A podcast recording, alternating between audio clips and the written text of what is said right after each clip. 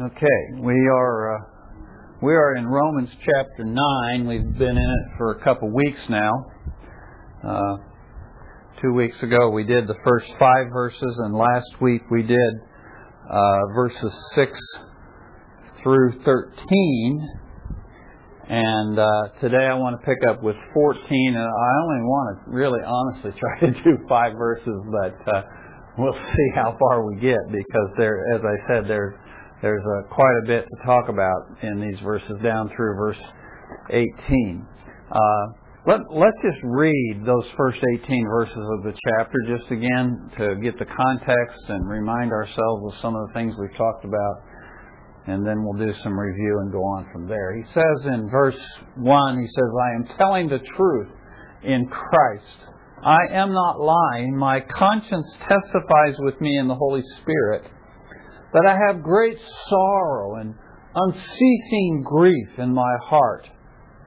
For I could wish that I myself were cursed, separated from Christ, for the sake of my brethren, my kinsmen according to the flesh, who are Israelites, to whom belongs the adoption as sons, and the glory, and the covenants, and the giving of the law, and the temple service, and the promises whose are the fathers, and from whom is the Christ according to the flesh, who is over all God blessed forever.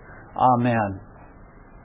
But it is not as though the word of God has failed, for they are not all Israel who are descended from Israel, nor are they all children because they are Abraham's descendants, but through Isaac your descendants will be named. That is, it is not the children of the flesh who are the children of God, but the children of the promise are regarded as descendants. For this is the word of promise. At this time I will come, and Sarah will have a son. And not only this, but there was Rebekah also, when she had conceived twins by one man, our father Isaac. For though the twins were not yet born and had not yet done anything good or bad, so that God's purpose according to his choice would stand, not because of works, but because of him who calls, it was said to her, The older will serve the younger, just as it is written, Jacob have I loved, but Esau I have hated. What shall we say then? There is no injustice with God, is there? May it never be. For he says to Moses, I will have mercy on whom I have mercy, and I will have compassion on whom I will have compassion. So then it does not depend on the man who wills or the man who runs, but on God who has mercy. For the scripture says to Pharaoh, For this very purpose I raised you up to demonstrate my power in you, and that my name might be proclaimed throughout the whole earth. So then, he has mercy on whom he desires, and he hardens whom he desires.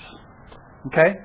Now, uh, last week we looked at, uh, as I said, we were looking at verses 6 through 13, and, uh, and I do want to just uh, kind of elaborate a little bit more, clarify a little bit more of some of the things we said last week.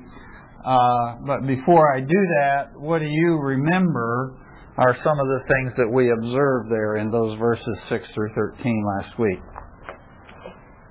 As he was talking about the covenant blessing, and when he refers to Jacob, it's saying that he was elected as part of the covenant promise, not that his salvation, but that it was, he's in the Masonic Messianic, messianic.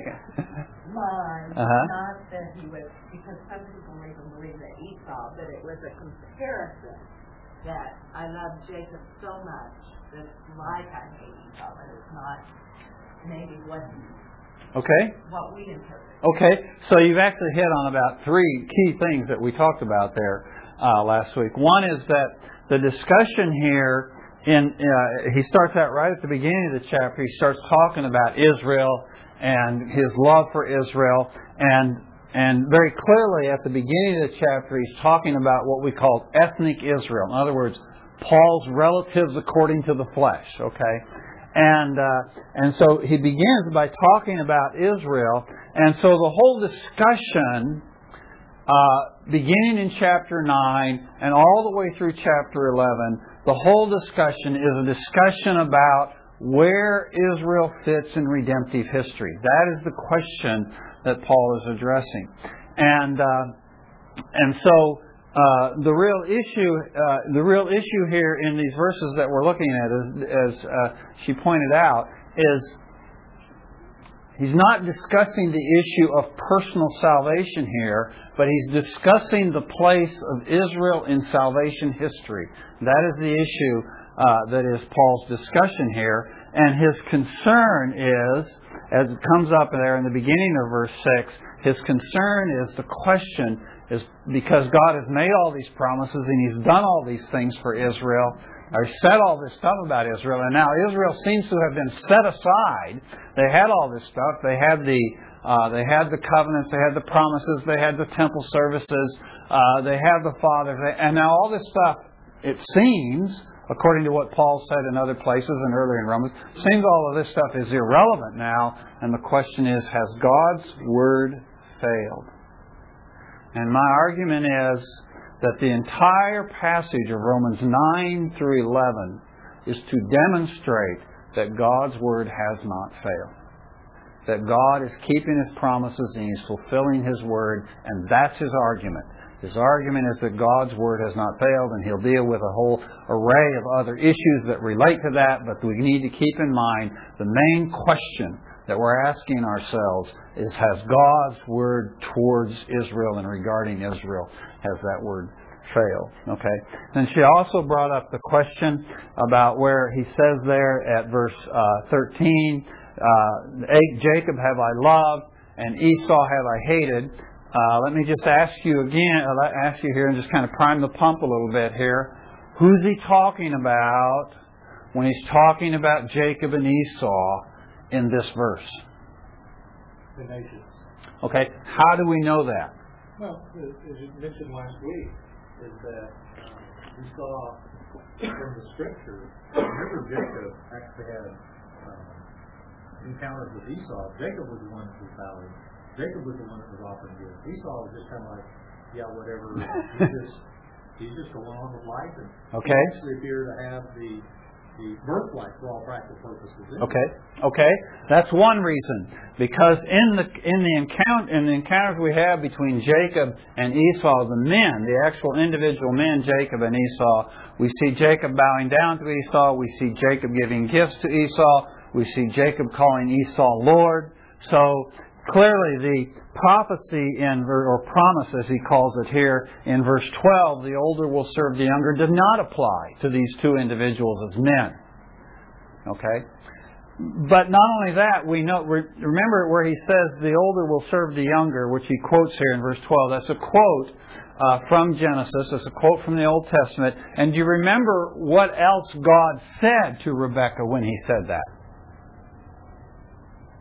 Concerning these two entities in her womb. What did he call them? He called them two nations, okay? Actually, I want to point out something that's interesting here uh, in our translation, certainly in my translation.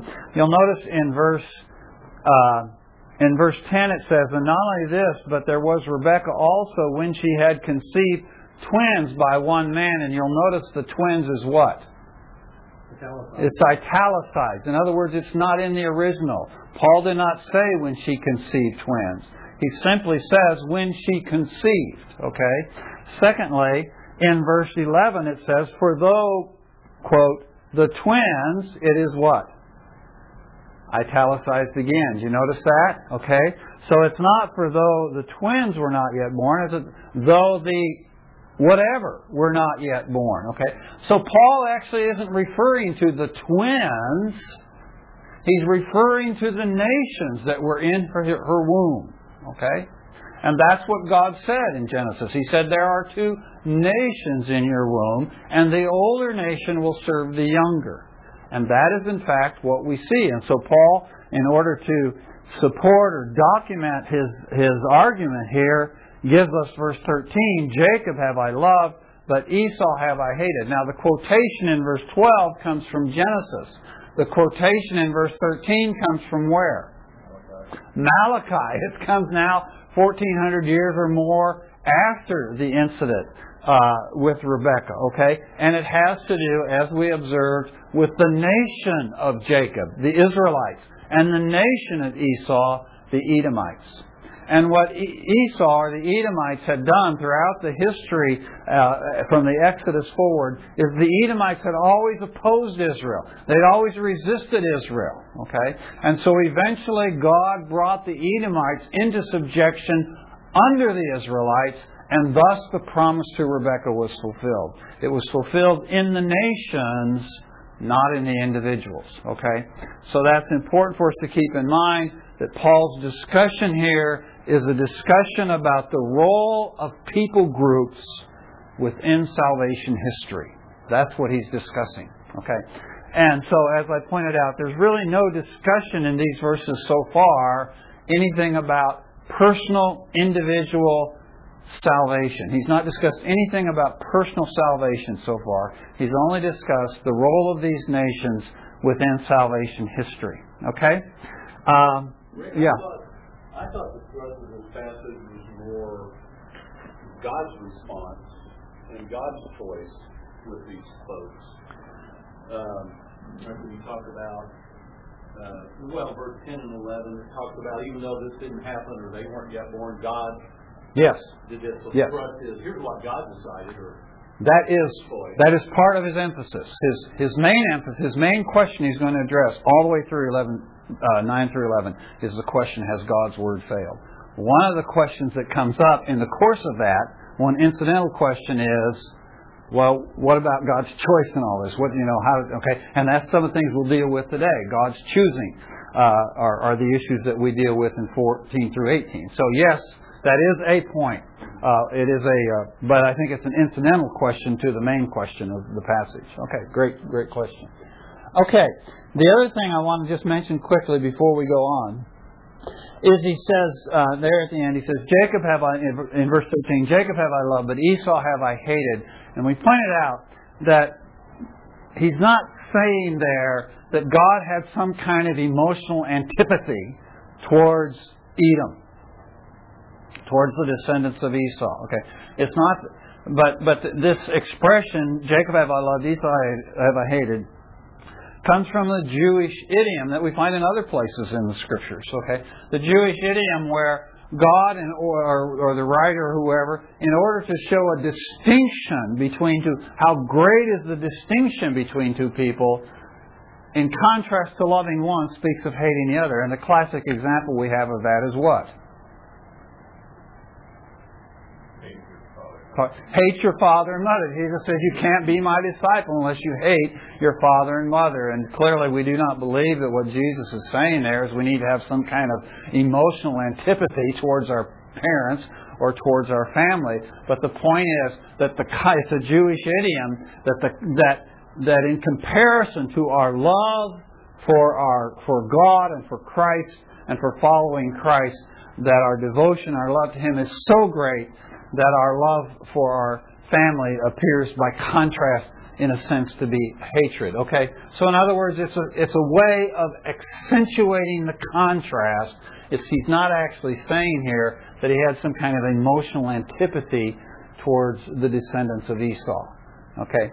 Uh, and uh, so uh, but I want to uh, uh, there's one other thing we talked about uh, at considerable length last week, and I, and I need to elaborate on that a little bit more.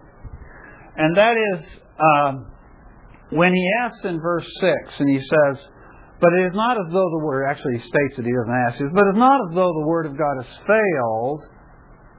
And why do we know, according to verse 6, that God's word for Israel, toward, regarding Israel has not failed? What does verse 6 tell us? What is Paul's argument? Not the descendants who are Israel. Okay? Okay?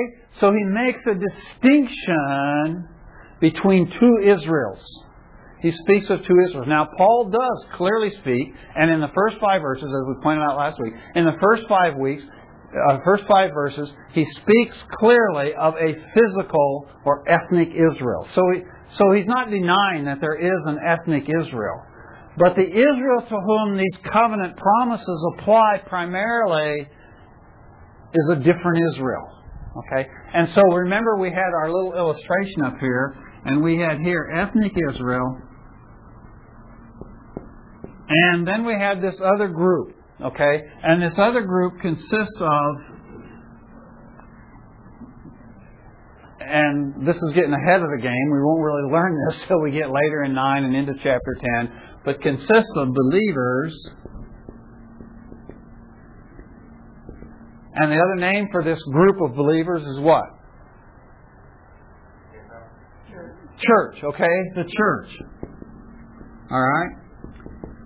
You And- children of promise. Yeah, children of promise, children of God, and all kinds of things. Okay, and and we notice there's a little overlap. Okay, and the point that we made last week, and we need to keep this in mind as we go on through the passage, is Paul sometimes speaks of this whole group as being the descendants of Abraham. He does earlier in Romans. Okay, so sometimes he- when he's when he's talking about what we might think of as true Israel, Paul actually is speaking of this whole group of believers, the church. But we discovered that in Romans 9 through 11, after we leave verse 5, he's no longer speaking of, of true Israel in this sense, but he's speaking rather simply about this group right here. That overlap, okay? And we went into that last week, and I showed you why we know that. Uh, several reasons why we know that when Paul is speaking about true Israel in 9 through 11, he's not speaking about the church as a whole, including all the Gentiles, but he's simply talking about ethnic Jews who are believers. Okay? And we called them. Last week we called them true Israel. Uh, I used another phrase last week called them spiritual Israel. I'd like to introduce another term that, I, as I was thinking about this week, I think would be maybe a better term. And when we get later in chapter 9 and into chapter 10, you'll see why that is. We could think of them as righteous Israel. Okay? And uh, so this is righteous Israel or true Israel or spiritual Israel, and that's whom he's talking about because the question is has God's word to Israel failed? And he wants to demonstrate that God's word to Israel has not failed, but when he says God's word to Israel has not failed, he's referring to true Israel, not ethnic Israel. He's referring to true Israel. And this true Israel, we're going to discover later in chapters 9 and 10, get into 11, we're going to discover he calls the remnant. Because right now it's just a little group. But we're going to find out that towards the end of God's salvation history, this group is going to expand and actually become apparently a majority of Jews. Okay. Well, so then we erase this diagram and I and and I just kind of left because the church is not really our consideration at this point. I redrew the diagram and I have here ethnic Israel and then within ethnic Israel I had true Israel. Okay, uh, because that's really kind of where Paul's focus is and what he wants to argue. Okay, now there was a problem with this though, and it came up. Uh, Milford's wife asked a question uh, last week, and it kind of pointed out the, the, the problem in my diagram. So I want to redraw the diagram a little bit to make it a little clearer to you, okay, of what Paul is doing. When when you encounter somebody who has a different opinion than you on something, whatever it is, politics or hunting or or real estate or whatever it is. You encounter somebody and, and, and they have a different opinion than you on something. And you want to move them from their opinion to your opinion. How do you do that? How do you go about doing that? Tell them they're wrong. Tell them they're wrong. You say you're wrong and you just now that is one approach, and many of us have used that. To, many of us have used that to little avail. But if you want to be successful at moving them from point A to point B, what do you do? Well, the children inflict pain. Now you inflict pain. You people. Well, You right. start sounding like a bunch of Baptists here. What I try to do is give the reasons why my point is valid and give the reasons why their point is invalid. Okay, but how do you persuade them? I don't know how to do that. Please tell me. At the beginning. okay, you do it respectfully, okay? Start with things you agree on. Okay, great, exactly. You start, well, you should start with the things you agree on. Sometimes that's really hard. Yeah, sometimes that's really hard. It's hard to find those points of agreement. But but if you can find the points of agreement, what you do is you get the person to go. You, you say, okay, now there's this, and they go, yeah, I agree with that. And then you go, and then there's this, and they go, yeah, we agree there. And what you're doing is you're moving them along the line. And what you want to show is if these points that we agree on are true, they lead logically to this point. Right? Isn't that isn't that a preferable way of convincing people? Okay. Well, it's exactly what Paul is doing. But we need to be patient with him because he can't move from point A to point B overnight. Okay? It's going to take him a while to get to this point that God's word to Israel has not failed. Now he has made, in order to make his point that God's word to Israel has not failed, he has made this incredible assertion that gets the bristles up on the neck of any Jew. And that is the assertion that not everybody is Israel who is descended from Israel. And the Jew gets his bristles up on the back of his neck. So Paul sets out to show them that there is a true Israel distinct from ethnic Israel. That's what he wants to show them. Okay. So he wants to get them from this point where they think all of these people are righteous to show them that only these people are righteous. He wants to get them to that point. And that's the process he's going through in these verses and in the verses that are going to follow. Okay? So really, what I did last week is I just drew these two circles and it kind of left out Paul's argument. So in other words, we have this and Paul's arguing for this and it kind of made that ambiguous. And when Donna asked her question last week, I thought, okay, my, my, my, diagram doesn't really show what Paul is doing. So let's redraw this diagram. If you put that closer to the middle, it would be more like a donut. Uh, yeah, that's why I didn't put it there, because I knew that's what you'd think. Uh, so we have, then, first we have, I'm going to make my circle bigger. We have the descendants of Abraham. And Paul's argument, he wants to show that God, that only, only the children of the promise are true Israel right?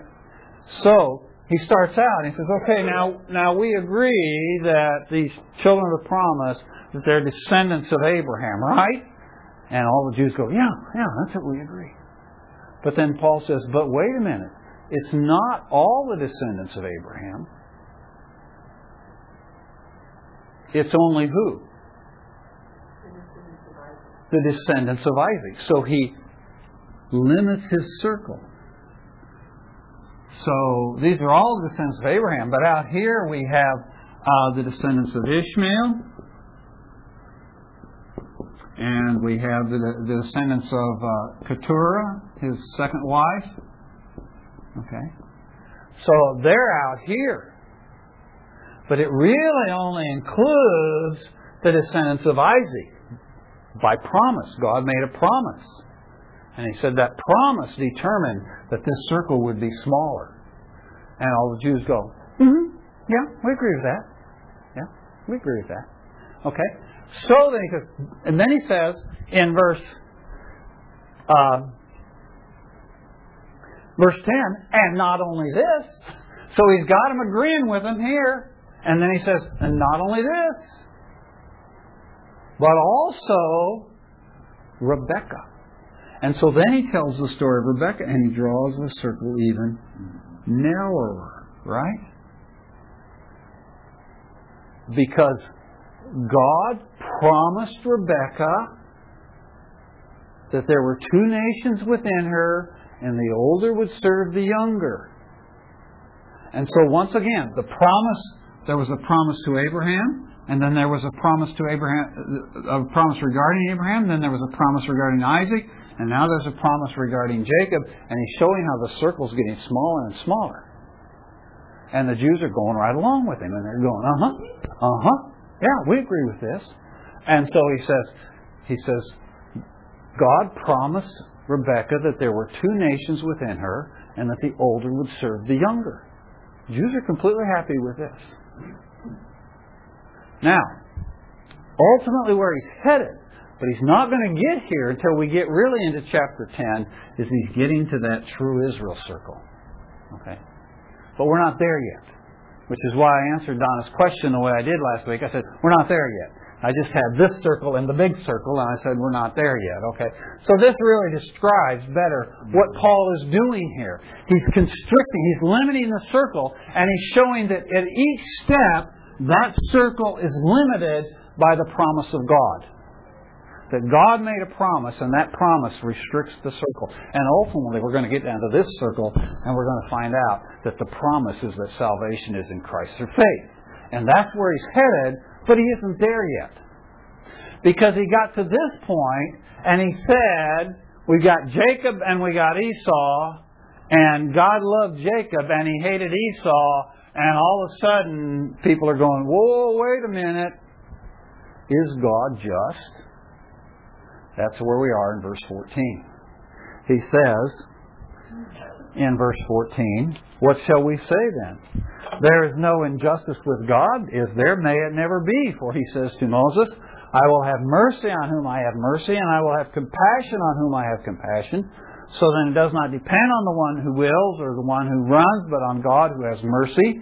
For the scripture says to Pharaoh, For this very purpose I raised you up, to demonstrate my power in you, and that my name might be proclaimed throughout the whole earth, so that he has mercy on whom he desires, and he hardens whom he desires. And so, Paul has made the argument so far, we don't have this part of the argument yet. Paul has made the argument so far that God has chosen, he has made a choice based on God's freedom to do so, his sovereign freedom to do so. He has made a choice that he would bless Israel and that he would exclude from that blessing Edom. That blessing is the blessing of being part of God's redemptive plan.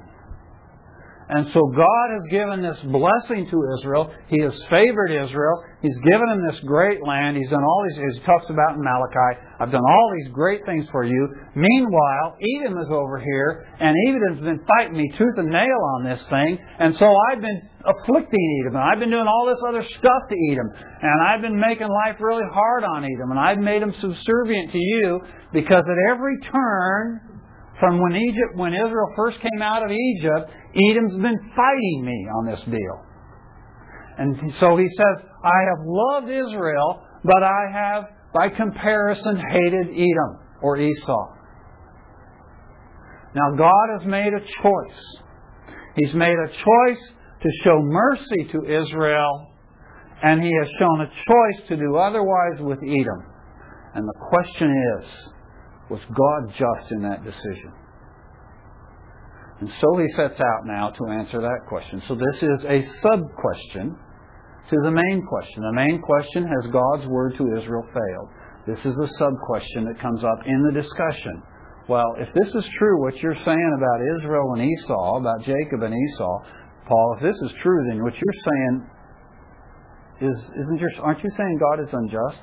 because he's made this apparently arbitrary, capricious decision to bless Esau or bless Jacob and to resist and oppose Esau. And so that is the question he sets out to address. And he begins to address it in verses 14 through 18, but I want to emphasize he does not finish addressing it in 14 through 18. In fact, he doesn't finish addressing it for quite a while yet. So if you think that Paul has finished addressing the question of the justice of God, by the time you get to verse 18, you're going to come up with some serious misunderstandings of what Paul is telling us about God and God's choices. He's going to elaborate at length on this question of the justice of God. Okay? So don't look for an immediate answer to the question, is God just? But he, I mean, he gives an immediate answer, and his immediate answer is, there ain't no way, folks. okay? There's just no way. Okay? That's his immediate answer. But then he begins to explain it. And he explains it, he begins to explain it by addressing first the two critical issues in this choice that God has made. God has chosen to show favor to Israel, and he has chosen to exclude Esau, Edom. Now, Paul is going to bring up two incidents in the history of the Jews which are very close to their hearts. Again, once again, remember what, what's he doing? He's trying to get them to uh, identify with things they agree on. Okay, these are things we agree on. Okay, so he's going to bring up two things that are very important to them, that are very close to their heart, and one of them he's going to use to show how God chooses to give, or that God chooses to give mercy to some, and the other he's going to use to show how God hardens some and that this is a choice that God freely, sovereignly makes. He's not obligated to make this choice. He's not bound by anything to make this choice. He makes this choice freely because he is the sovereign God. That's Paul's argument. That in itself is not an adequate argument to refute the challenge to God's justice. If we simply say that God was free to choose, he could choose freely to show mercy to some and to harden others, and we simply stop there. What we have said is, might makes right. And Paul is not arguing that might makes right. That's only the first part of his argument, but it is an important part of his argument that God freely shows mercy to whom He will show mercy, and He freely hardens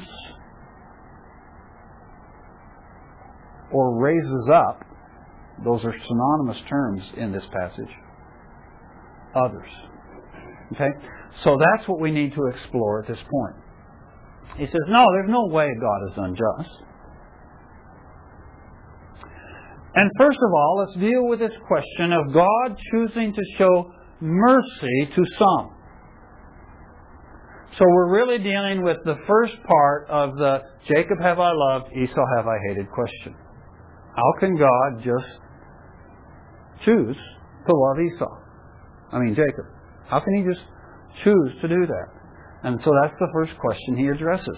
And he addresses it with an example from the Old Testament, from Jewish history, and that example is what? Nope. First, first one.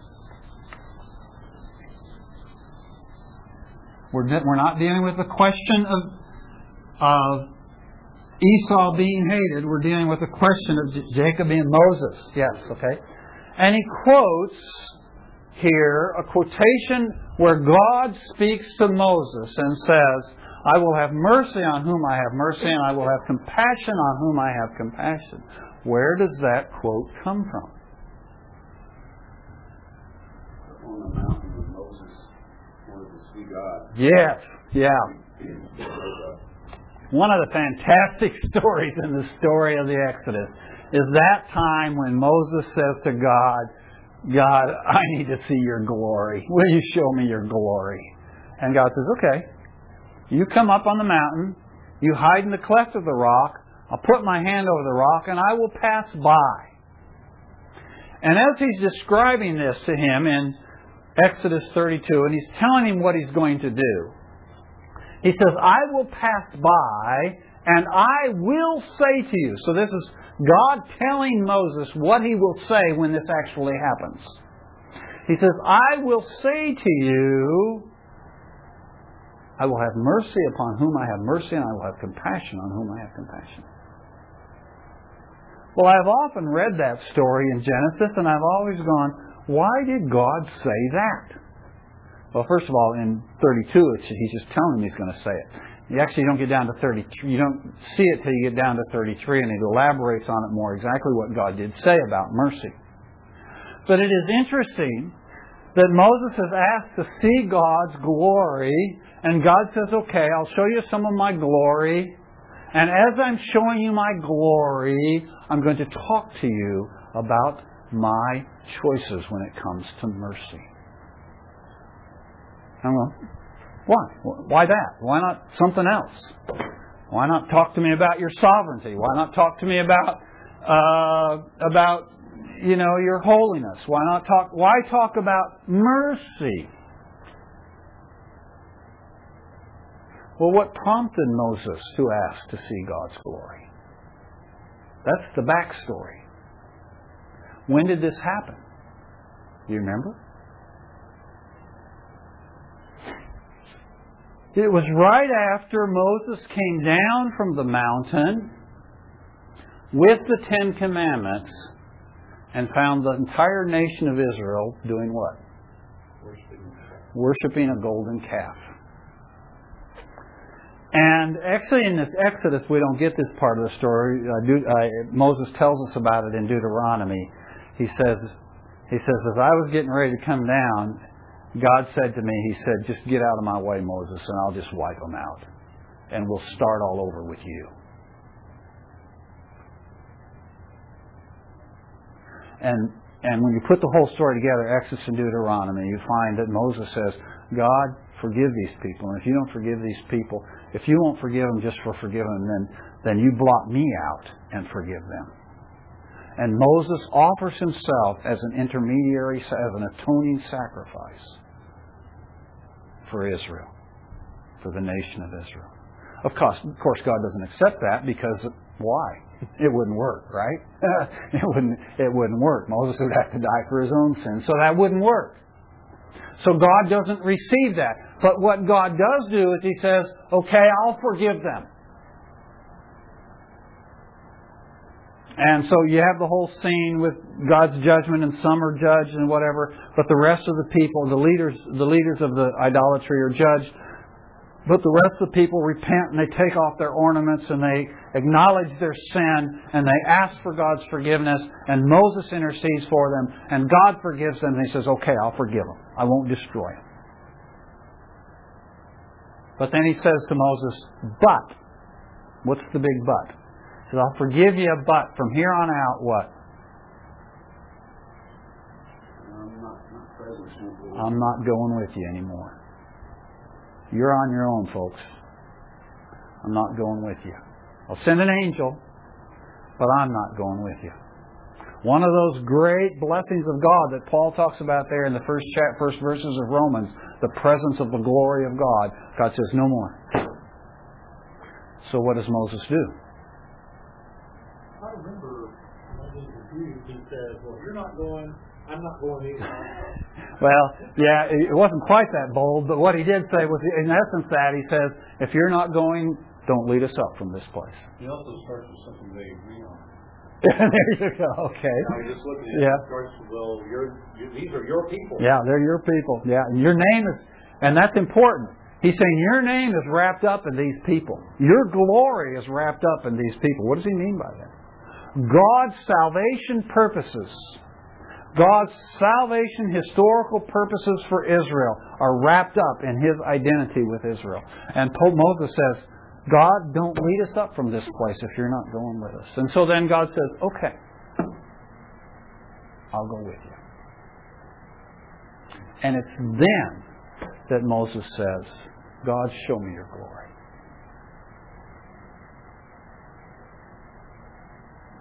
Moses has just been through two very harrowing experiences. One was the possibility of the nation of Israel being blotted off the face of the desert. And the second is the possibility of having to go forward without the presence of the glory of God. And in both cases, Moses stuck his neck out on behalf of the people. And now what he needs is a good dose of the glory of God to put himself back together, to get the strength to go forward. And God knows that's what Moses needs. And so God says, okay, I'll do that. And what's more, as I'm doing that, I'm going to talk to you about my mercy. And I'm going to talk to you about how my mercy is completely dependent on me and not on you. You see why God did that? You see why He said what He said to Moses? I will have mercy on whom I have mercy, and I will have compassion on whom I will have compassion. We read that sometimes with modern day spin on it, and we think that's some kind of harsh, selective, you know, expression of God that He only wants to have mercy on a few people, and He picks those few people out. And that's how we sometimes view that. But the glory of that quotation is that God is saying, I have had mercy on Israel, and I haven't had mercy on Israel because Israel is good. I haven't had eh, mercy on Israel because Israel's done everything right here. We're going forward right now because I have chosen to have mercy on you and on Israel. And that becomes more clear in chapter 33 where the incident actually happens and God actually does talk to him about mercy. So it's a tremendous expression of God's love for the people of Israel.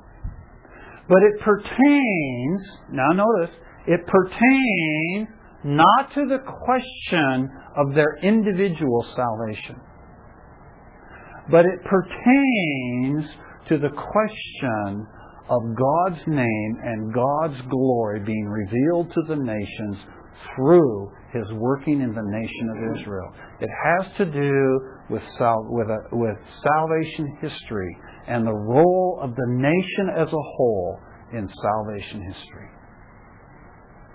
And he says, I have chosen to have mercy. And he expresses that mercy to Israel,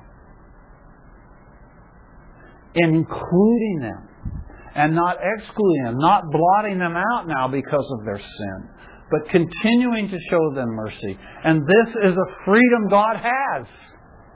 God has the freedom to show mercy to people if He so chooses. Now, Paul has not told us anything about why God chooses to have mercy. What is the basis by which God chooses to have mercy, if there is any? He's not answered that question yet.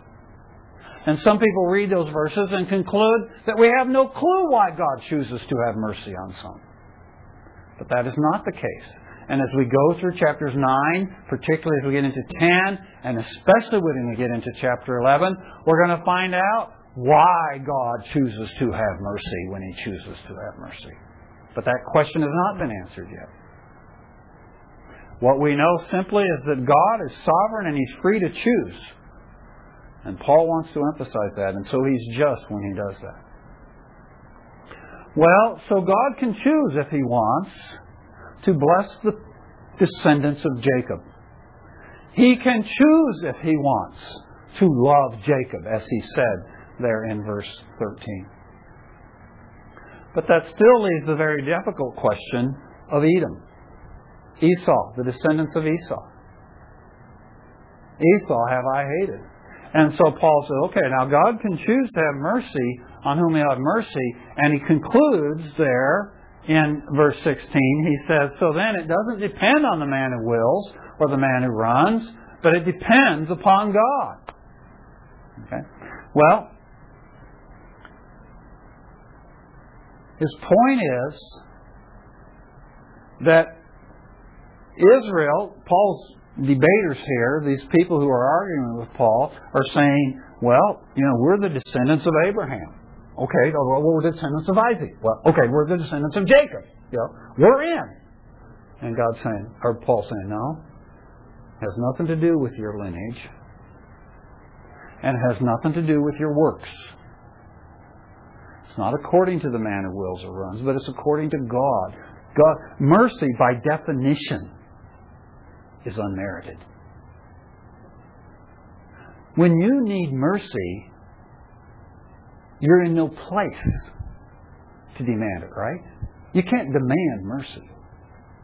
Mercy is something that, by its very definition, has to come totally from the one giving mercy. That's the very nature of mercy, right? If I need mercy, I'm There's nothing in me. You know, it's all if I need mercy from you, I, I have nothing to offer you to say, you know, give me mercy because I've earned it or I deserve it. That's the very nature of mercy. Well, so let's move forward then. So his next question then is we've dealt with the question of God loving Jacob, but what about the question of God hating Esau? Remember, we're not talking about some kind of emotional antipathy there that God has, but that rather that God has chosen to to resist and fight against Esau, Edom. And he's plagued them and he's caused them all kinds of problems and their crops won't grow and all kinds of things they've had because they have resisted Israel. And, and so God has resisted them. And the question is, is God just when he does that?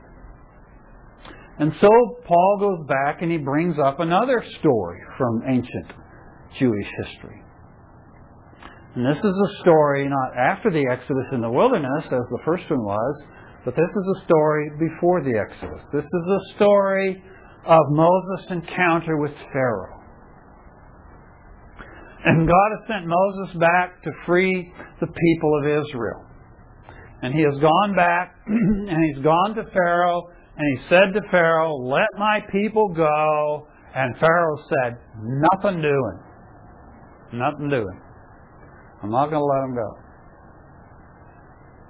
And the scripture tells us there in chapter 8 of Exodus, it tells us that you have, you have Moses comes back, he asks, he tells Pharaoh to let his people go, and, and Pharaoh refuses, and it says his heart was hardened.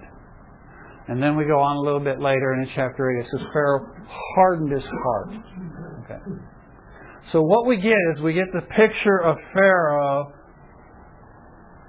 as this process of encounters with Moses go on, this picture progressively of Pharaoh hardening his heart. And it says in chapter 8 a couple times that he hardened his heart. And then we get, we've gone through about five or six of the, I think six of the plagues have gone on. And Pharaoh has been repeatedly hardening his heart, according to the story. And then we get to chapter 9, and God says to, to uh, Moses, He says, Now you go and you tell Pharaoh this. In fact, let's go over there to Exodus chapter 9 because I want you to read this uh, to get the backstory here. Because this is where our quote comes from. And in Exodus chapter 9, uh, in verse 13, he says, Then the Lord said to Moses, Rise up early in the morning and stand before Pharaoh and say to him, Thus says the Lord God of the Hebrews, Let my people go that they may serve me. For this time, already, I think six of the plagues have already occurred. For this time I will send all my plagues on you and your servants and your people, so that you may know that there is no one like me in all the earth. For if by now I had put forth my hand and struck you and your people with pestilence, you would then have been cut off from the earth. But indeed, for this reason, I have allowed you to remain in order to show my power and in order to proclaim my name through all the earth. Still, you exalt yourself against my people by not letting them go. Now, there's not been anything said there about Pharaoh's hardening heart there. But Paul uses this passage to refer to God hardening Pharaoh's heart in Romans 9. But let's consider the story. Moses comes at the Word of God and says to Pharaoh, now listen, if I had wanted to, I could have totally wiped you out. I could have killed you all. We're, we're already past plague six. So he's already shown to Pharaoh what he can do. And then he says, now listen, you know, I, I could have just, just totally wiped you out. But I'm not. And the reason I haven't is because I still have some more places in. Good news, huh? I left you alive so I can plague you some more. Why does he do that? To show his honor and glory, to proclaim his name throughout the whole earth. And that's the verse that Paul quotes in Romans chapter 9. Now, after this, it begins to talk to us periodically about God hardening Pharaoh's heart, ultimately with Pharaoh hardening his own heart. So we begin with Pharaoh hardening his heart, then we have this encounter in chapter 9, then we have God hardening Pharaoh's heart, and we have Pharaoh hardening his own heart. Okay? And the story goes on like that. And on some occasions, it just simply says Pharaoh's heart was hardened. Well, what is Paul trying to get at? In Romans chapter 9. Well, let me get back over there. Paul says that God said to Pharaoh through the scriptures, He says, For this very purpose I raised you up.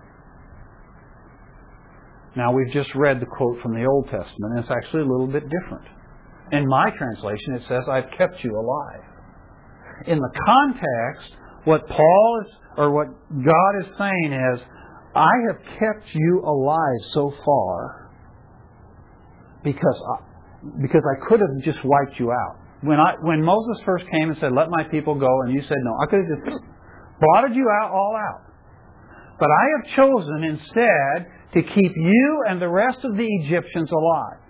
Number one, we need to realize that when Paul, when excuse me, when God is speaking to Pharaoh here and he says, "You, I have raised you up," the "you" is directed at Pharaoh, but Pharaoh stands as a representative for all the Egyptians. That's clear from the passage we read in Exodus 9.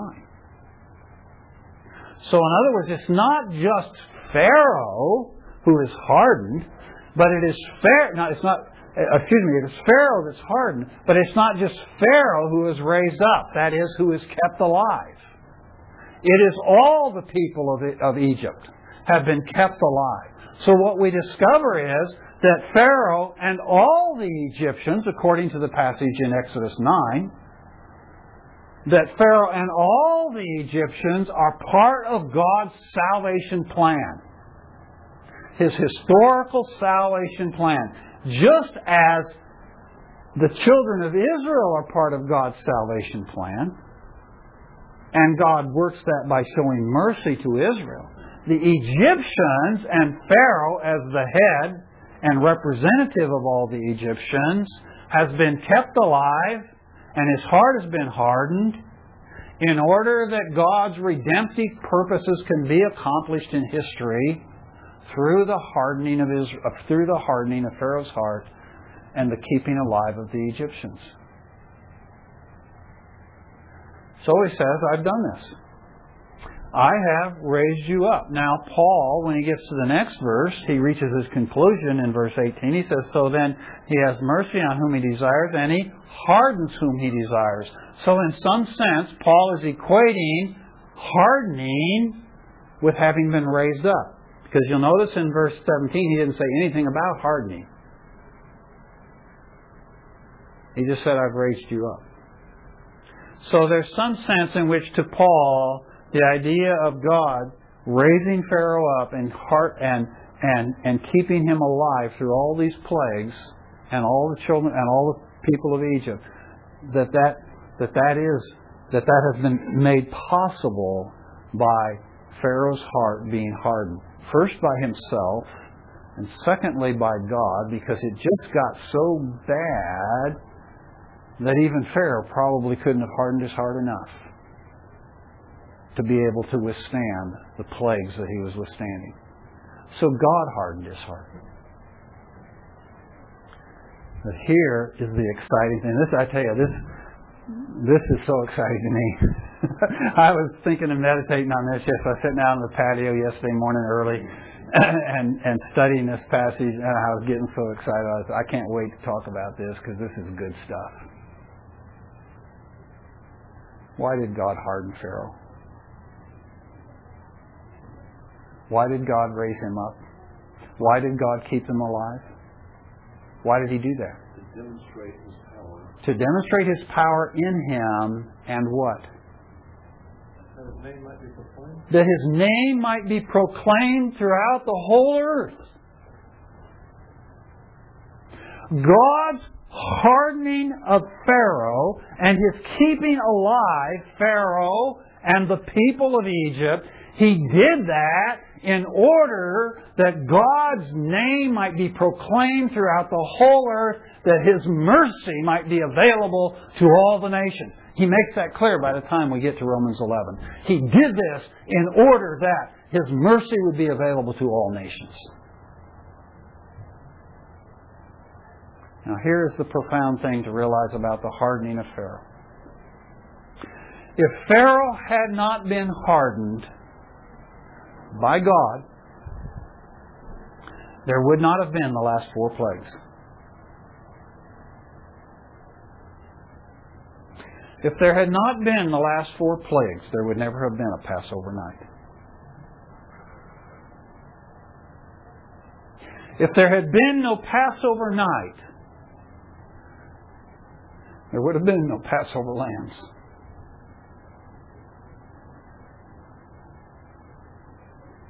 And if there had been no Passover lambs, there would have been no Passover lamb. How do I know that? How do I know that if God had not did what he did with Pharaoh, there would not have been a Christ? Because Scripture tells us. We don't learn it for a long time after this. We have to read all the way through the rest of Exodus and Leviticus and Deuteronomy. You know, you got to read all that stuff, and we have to get into the book of Joshua. We get into the book of Joshua, and Joshua sends the spies in, and who do they encounter? They encounter a harlot in the city of Jericho. And this harlot has heard of the glory of Yahweh. But we know that she has not only heard of the glory of Yahweh, but she has cast her lot with him. She is a woman of faith, a harlot.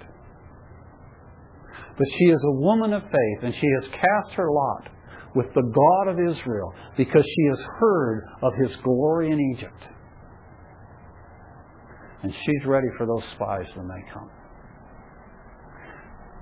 But here's the exciting part, folks.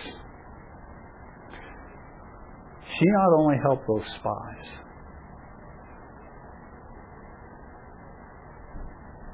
but she became part of the messianic line.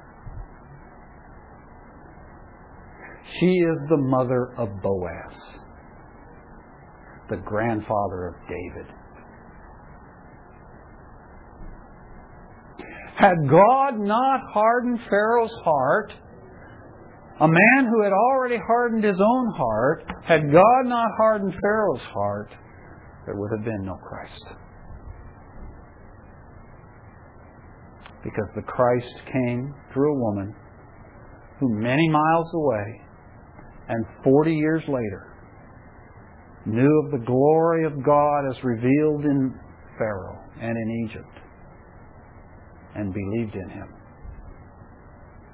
and became part of the Messianic line. Well, uh, we will go on next week, but I, there are a couple things that we still need to talk about. So we'll talk about these next week and then go on. and one of these is there are three important things we need to understand about hardening. Three important things we need to understand about hardening. And I don't have time to talk about those today, so we'll talk about those next week. Okay. And then uh, the second thing is is clearly, as I understand this passage, he is talking about people groups as they uh, and the role they play in redemptive history. Okay. He is not talking about individuals. There's been nothing. The only con, the only sense in which he's talked about individuals, and so far it's been Jacob and Esau. But we find that when he's talking about Jacob and Esau, he's actually talking about the nation Jacob and Esau. And now we have Moses and we have uh, and we have Pharaoh. But clearly, when he's talking about Moses, he's talking about his mercy to the whole nation of Israel. And in Pharaoh, we're talking about again Pharaoh and the nation of Egypt and their role in redemptive history. There's nothing been said so far. Now, maybe we'll encounter something yet. But we have encountered nothing in chapter 9 yet that has anything to do with personal salvation, personal predestination, or personal perdition. Nothing. And we'll elaborate on that next week. Okay, thank you.